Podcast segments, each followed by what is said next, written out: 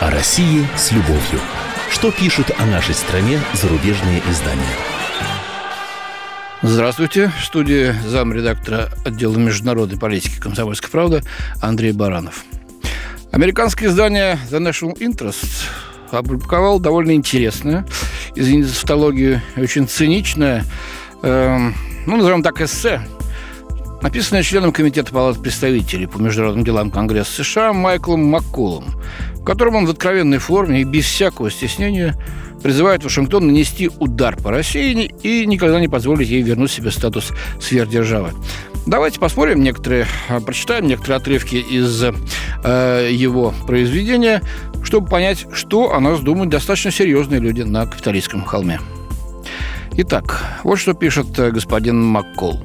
Несмотря на свободные и честные выборы на Украине, Кремль не прекращает попытки посеять разногласия и хаос с помощью тщательно спланированной кампании по распространению дезинформации и пропаганды, которая направлена против украинского правительства и общества. Если мы хотим нанести удар по России, то тогда помощь в противостоянии Путину у самых его границ станет для него самым мощным сигналом. Москва постоянно игнорирует требования международного права и условия Минских соглашений, продолжая контролировать незаконным образом захваченный Крым и препятствуя заходу кораблей в украинские порты. Более того, в ноябре 2018 года захват украинских военных судов и моряков в Азовском море вообще произошел в нейтральных водах, что является очевидным нарушением принципа свободы навигации. Точка теперь я от себя добавлю. Здесь все вранье. Москва Минские соглашения не нарушает, поскольку она не является их членом, она является гарантом их выполнения наряду с Германией и Францией. Кто это нарушает, мы знаем прекрасно. По поводу Крыма, ну, может вообще помолчать. Ни в каком Азовском море никаких украинских кораблей не захватывали. Они, игнорируя все требования российской стороны, вошли в российские воды и пытались пройти без очереди под Керченским мостом ну, за что и были задержаны.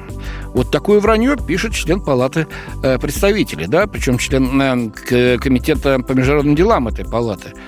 Все это, извините за неэфирное выражение, хавают американские читатели. Принимают за чистую монету. Читаем дальше. Я, то бишь господин Маккул, ездил на Украину и был на линии фронта путинской гибридной войны, в ходе которой Россия испытывает свое новое кибероружие и тактику.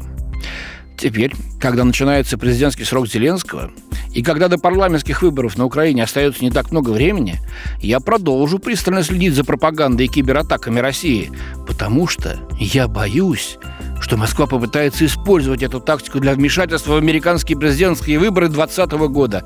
То есть доклад Мюллера, который не нашел никакого сговора Трампа с некими российскими хакерами, да и самих хакеров толком не нашел, это все по боку. Будут выборы, будут вмешательства России в них в 2020 году. Это аксиома. Этому требуется верить. Дальше. Слова и действия администрации Трампа и Конгресса США продолжают доказывать готовность Америки решительно поддержать Украину. Мы можем принять и другие меры. В частности, нам необходимо разработать эффективную стратегию действий в Черном море, чтобы США, НАТО и другие союзники Америки имели возможность регулярно отправлять туда свои корабли для поддержки Украины в ее противостоянии с Россией. Судя по действиям Путина на Украине, в Европе и во всем мире, очевидно, что он хочет вернуть России статус сверхдержавы, который она когда-то утратила в связи с распадом СССР. Давайте и впредь помогать Украине и другим нашим союзникам, чтобы этого никогда не произошло. То есть нам препятствуют в нашем стремлении снова стать великой державой на Земле. Мы-то с этим не согласны.